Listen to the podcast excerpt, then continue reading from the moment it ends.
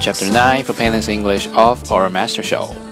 This time let's get to the topic as sense. That's something hard to define, maybe.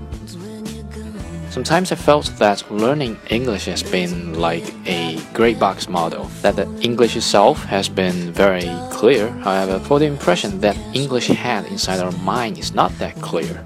While we're getting closer to the core of this gray box, or say while we are making the conception of English inside our mind more detailed and specific, we need to use kinds of ways to keep the touch on and to keep getting kinds of feedback and also try to build some conditioned reflex.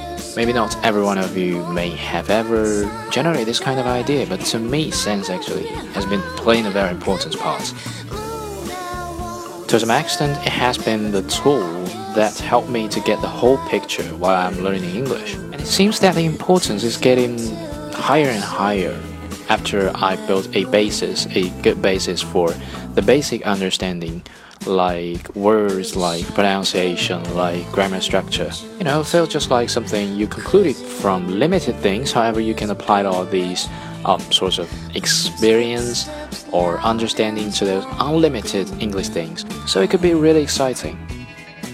After you've been able to handle the basic elements of English, it's indeed highly recommended that you may forget or ignore some of the detail while you are getting to know the whole parts of a speech or a television series.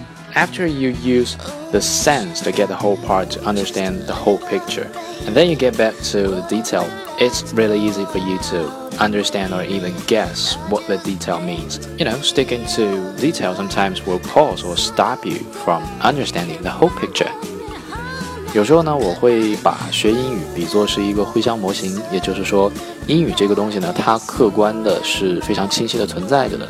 但是呢，我们要通过不断的去接触、去反馈、去调整，啊，甚至说建立一些条件反射来达到或者说了解这个回乡它的本质。那在这样的一个过程当中，感觉或者说是语感就成了一个玄而又玄，但是好像又非常有用的东西。因为这种感觉往往是我们从有限的英语当中提炼出来的，可能是经验，可能是理解，或者说可能是自己的一些独到的认知。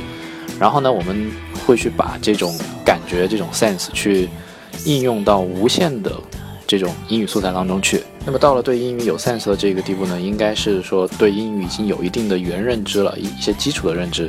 那么在这个时候呢，就是说建议各位有这样的基础的时候呢，去听一些演讲，或者说看一些电视剧的时候啊。不用拘泥于太细节的东西，而是说先可以尝试的去感觉这个整体，然后再回过头去利用你对整体的认知去回过头去理解，或者说甚至是猜出这个细节你原来不知道的这个意思。